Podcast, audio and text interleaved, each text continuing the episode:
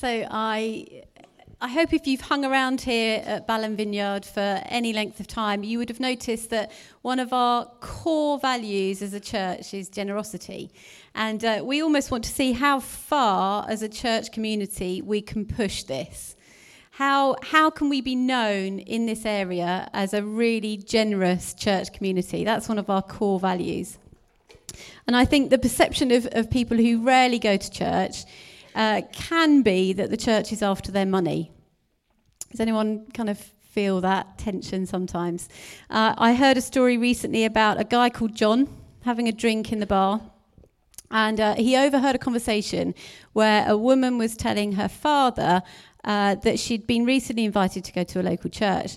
And uh, the father said, "Oh no, sorry." So she said, she said to dad, they, "They said they'd like to bless me." And the father said, Bless you, my beep. They're after your money, that's all. And in hearing this conversation, John was just like, oh my goodness, that's terrible. And he was desperate to change people's perception of church. So he dashed across the road to the cash machine, got out a load of money, and uh, he returned to their table. And he just said, I'm really sorry, really sorry to be so nosy, uh, but I couldn't help overhearing your conversation earlier about the church. Um, I just want you to know I'm part of a church, and we definitely after you, aren't after your money. Freudian slip. We definitely aren't after your money, and um, and neither is God. I believe He does want to bless you, and if it's okay, I'd like to pay for your lunch. And they, they just responded really gratefully by pulling up a chair and just invited him to come sit with them and tell them a bit more about the church. But what motivated John to do what he did? I, I just think it's this belief that God is extravagantly generous. God is just extravagantly generous. And the most generous being in all the world, all the universe, he calls us, his church, to reflect that in how we live and how we give. But it's, it's such a challenging thing to do, isn't it? Because we live in a culture that just pulls us in so many different directions. The pressure to spend is all around us. And money says if you want to have a good life, focus your life on me. Or if you there's nothing that money can't buy and if you earn enough or hoard enough, then you'll get financial security. If if money could buy you happiness, then the richest people in the world would be the happiest. But I don't really see that. Uh, there was a quote that Jim Carrey said once, um, where he said, "I think everybody should get rich and famous and do everything they ever dreamed of so they can see that it's not the answer. It's a good quote, isn't it? So the root of the word miserable is miser, and it's a person who keeps their wealth for themselves. And I don't know if anybody watched A Christmas Carol over Christmas with um, Ebenezer Scrooge, who was a miserable miser, who, who he came to the realization, didn't he, that money wasn't bringing him any real happiness. And then you see him being transformed and finding joy as he begins to give it away to others. And yet we just still find it hard to accept that money doesn't bring us happiness. We still pursue it, don't we? We kind of know that's true, but we still pursue it. So, Matthew 6. I don't know, we should have a little slide. Matthew 6, it says, Do not store up for yourselves treasures on earth where moths and vermin destroy and where thieves break in and steal. But store up for yourselves treasures in heaven where moths and vermin do not destroy and where thieves do not break in and steal. For where your treasure is, there your heart is also, will be also.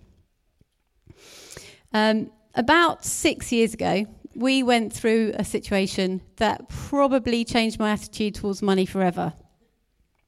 Um, some of you might know this story. There's probably quite a few that don't, actually. And I'm going to paraphrase and dramatically reduce all the toings and froings of what happened. But in essence, um, Steve had done various different jobs, and sometimes he'd been employed, sometimes he'd been self employed. And the HMRC God bless them. God bless them. Uh, they'd got a bit confused with his tax returns. And so we'd send off the correct tax returns, and then we'd think that it was all sorted. And then a few months later, they'd send us a reminder that we hadn't completed our tax returns. and then we'd resend them. And then a few months later, we'd get another reminder that we that the amount had then gone up again, um, the amount that we owed. And so we'd ring up again, we'd speak to a different person, and they would say that it was all okay. Uh, we didn't actually owe any money. But then a few months later, we would get another letter saying that we owed even more money. And this, uh, this sort of cycle carried on for probably about six years until it all culminated on a cold November day just over six years ago. There was a knock at the door, and Steve was served with a bankruptcy notice. So they froze all our assets and they were going to take everything away. Um, and we had a decision to make there and then whether we were going to go into anxiety and panic because, let's face it, money induces that in us. Really does, doesn't it? There's nothing more uh, that kind of grips you than sort of not having enough. Or were we going to trust God?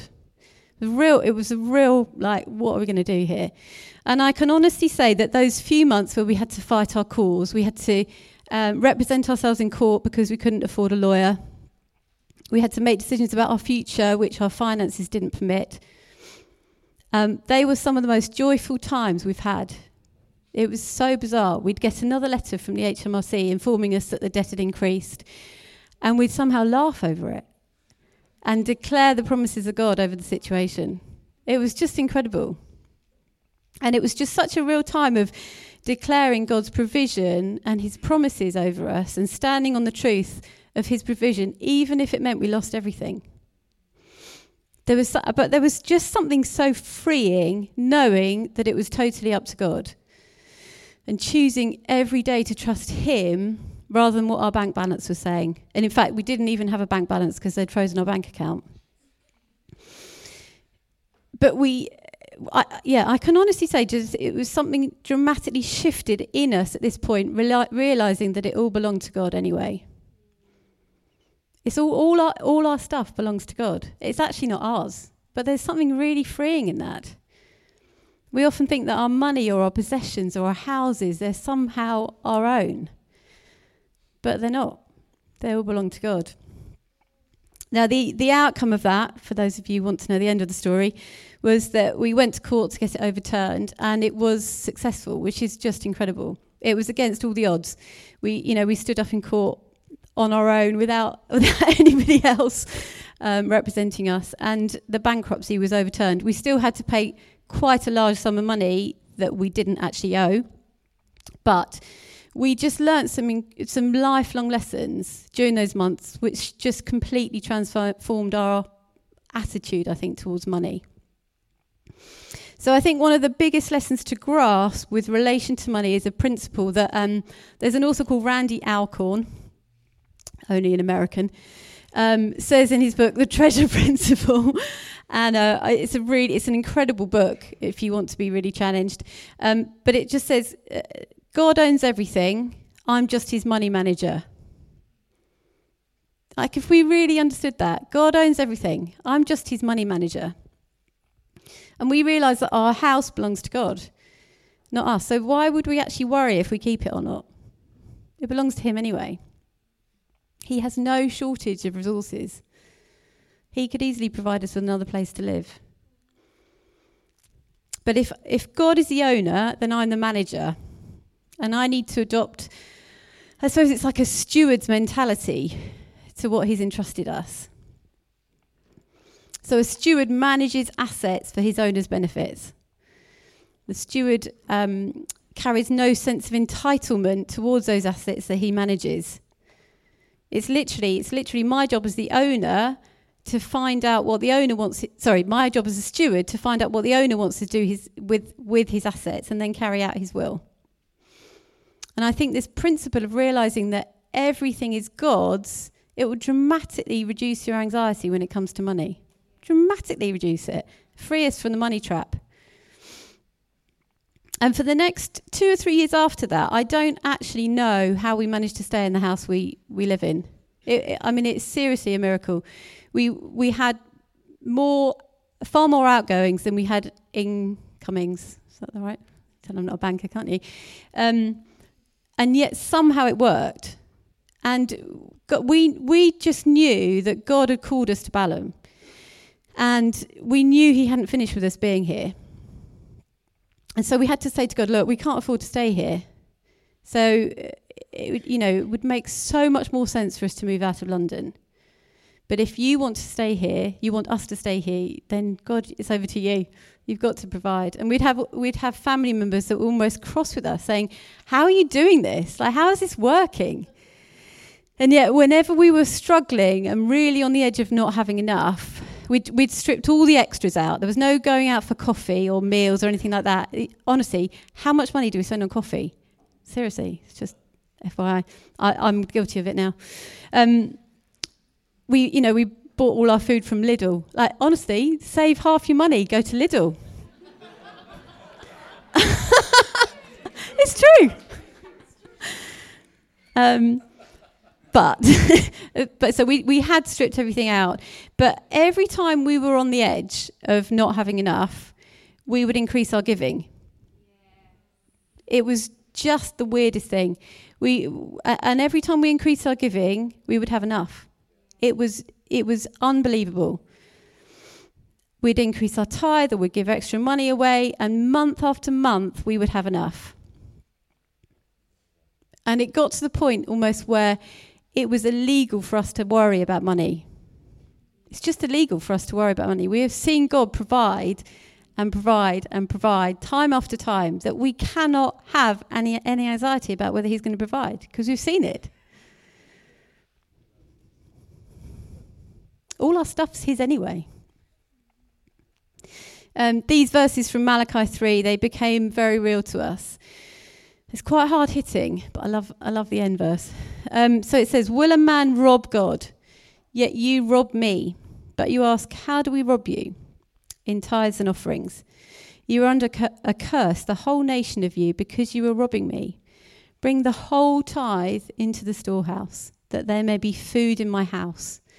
Test me in this, says the Lord Almighty, and see if I will not throw open the floodgates of heaven and pour out so much blessing that you will not have enough room for it. So good, isn't it? So God says, bring the whole tithe into the storehouse. Don't hold back any of it. The, the obedient Israelite didn't ask whether or not he, he could give only 7% instead of 10 that month because he couldn't quite afford it. He knew the answer. And um, and then it says, where does the tithe go? And it says, into the storehouse. So that this was something in Israel that you didn't decide for yourself. The whole tithe went into the temple for the work of the Levites. And I guess the closest parallel to the temple these days is the church. And the closest parallel to the Levites is the elders of the church. And you see that in Acts 2 in Jerusalem, where it says the money was laid at the feet of the apostles, who then decided how to distribute it. But in this next verse, God says something really striking, doesn't he? He says, Test me in this and see well, if I will not throw open the floodgates of heaven and pour out so much blessing.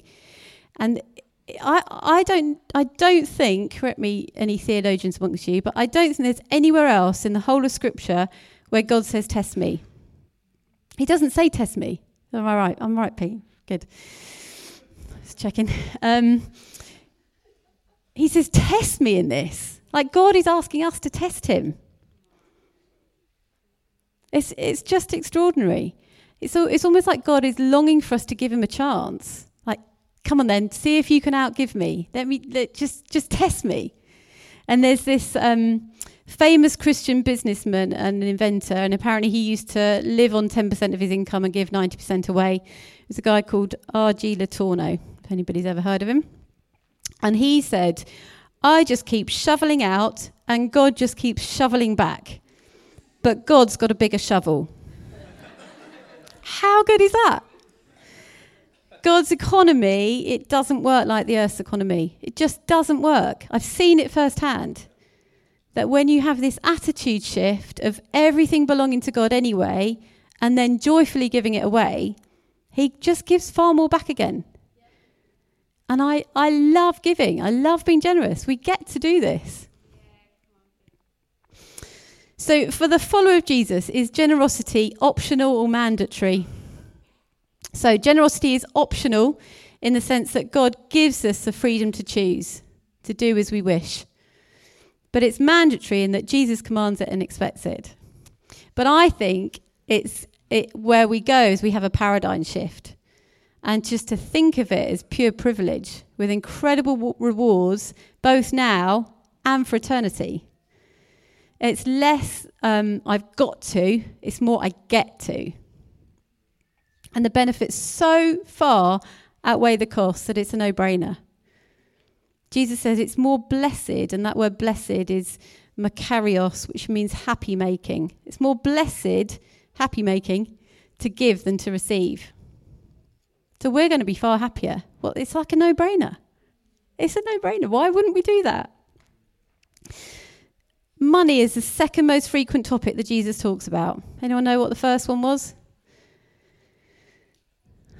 Apart from Steve? The kingdom of God, apparently, which we're going to do a short series on in the coming months. The second most frequent topic that Jesus talks about is money. I think 11 out of the 39 parables are about finance. It's interesting, isn't it? I, and I think one of the reasons why is because scriptures make it clear that there's a fundamental connection between a person's spiritual life and his attitudes and actions concerning money and possessions. Often we divorce the two, and I don't think I think Jesus essentially sees them as related to one another. You look at um, in Luke, you look at Zacchaeus, the tax collector. Jesus said, uh, sorry, he, he tells Jesus, I'm going to pay back four times and give half to the poor. And Jesus, like weirdly, he says, Today salvation's come to this house. He's just said he's just going to pay back money, and Jesus has just said salvation's going to come to this house.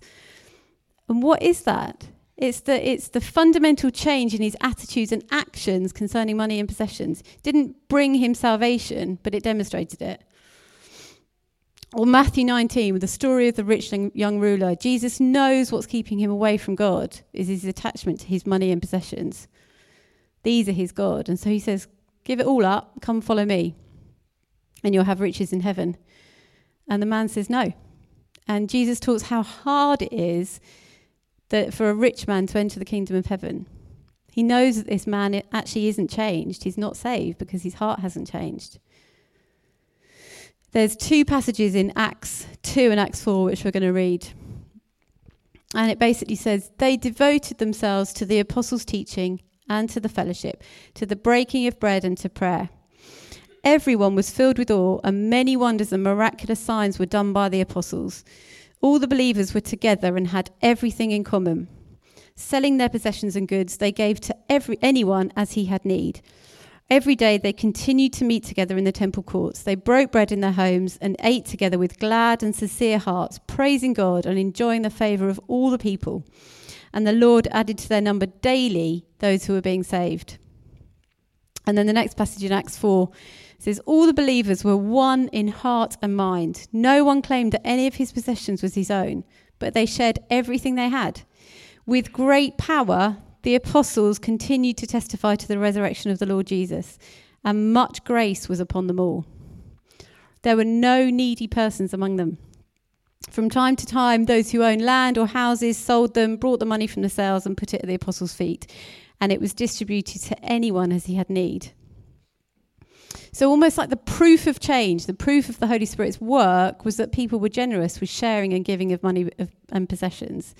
They liquidated their assets and they gave it to the good of others. And only a profound work of God could account for the radical change in their attitude. And then look at the church growth. The Lord added daily to their number those that were being saved. We would love to see this, wouldn't we? The Lord adding daily those that are being saved. And I just wonder whether there's a correlation between generosity and this. I just wonder whether there is. And you see that being demonstrated in the lives of people at this church. You just you just see it. It's so moving to see people just being um, gripped by the generosity of God and then causing them to overflow in generosity, whether it's collecting for bags of blessings or for the, um, the women's refuge. Incredible, incredible generosity. Or donating money so we can buy new laptops for the job club. Or just generally our generosity in tithing, meaning we can start to impact our community. And I just, I just get so moved and excited to see God changing hearts, just to overflow with generosity. Because, you know, and even when circumstances aren't ideal, you see the generosity of people in giving. It's just, it's so incredibly moving. And our aim is, isn't it, to be a church which changes the lives of thousands of people in our community, that rewrites the story of our city. I love this phrase that Causeway Coast Vineyard have, which is this it says, We are building lives of breathtaking generosity to make the impossible sustainable. We're bre- building lives of breathtaking generosity to make the impossible sustainable. And that's the goal, isn't it? To see this city, to see this nation, to see this world transformed by the power of the gospel. And generosity is a way that will make this possible. So, I wanted to touch on the t- subject of tithing and give some basic principles regarding it. So, tithing, for those that don't know what on earth that means, we've touched on it a bit today, and you might be going, What is that? Um, so it's the principle that God set up in the New in the Old Testament, where He required the first ten percent of all that we've earned to go to the temple.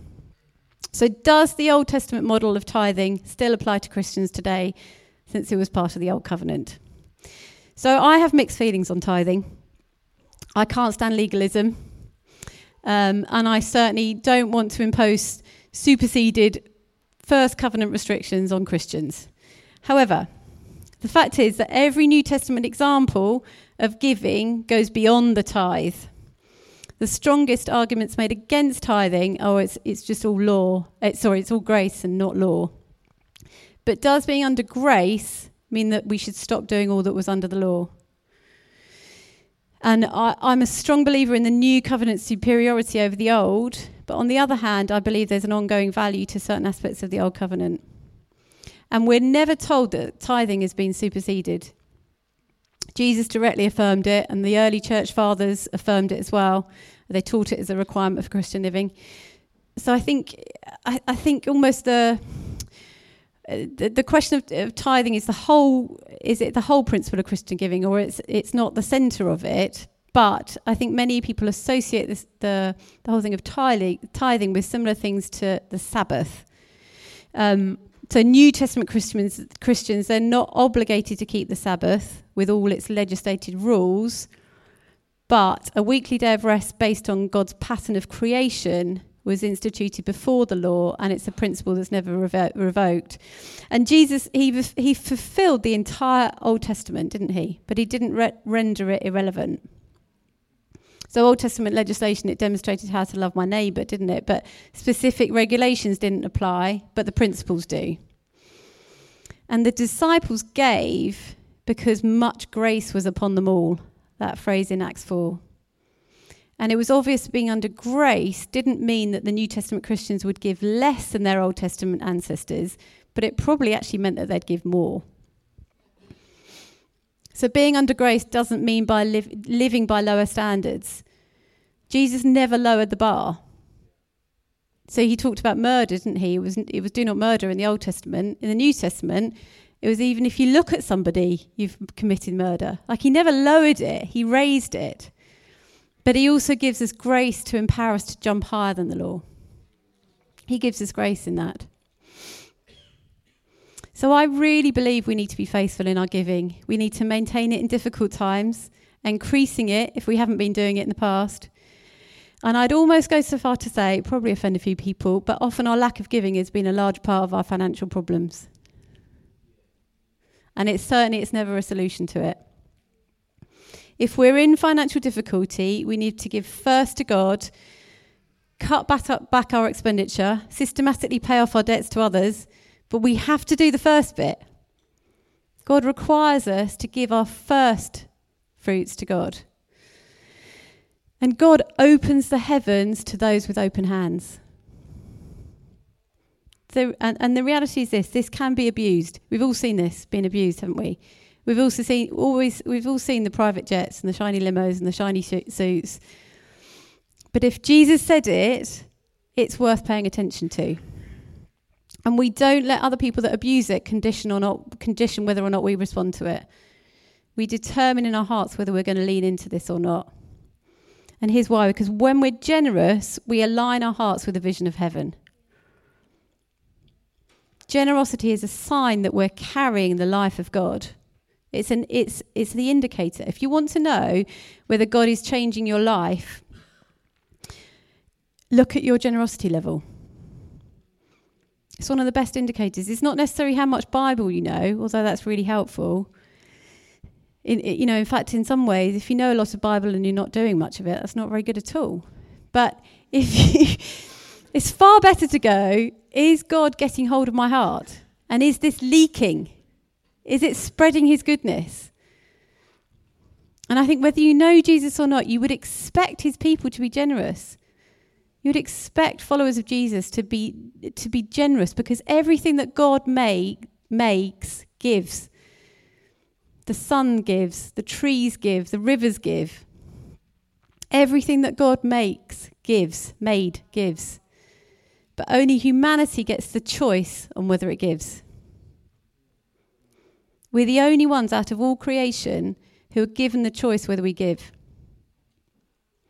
And that's because it's just such a deep privilege, and he reserves, he reserves it for the crown of his creation, people.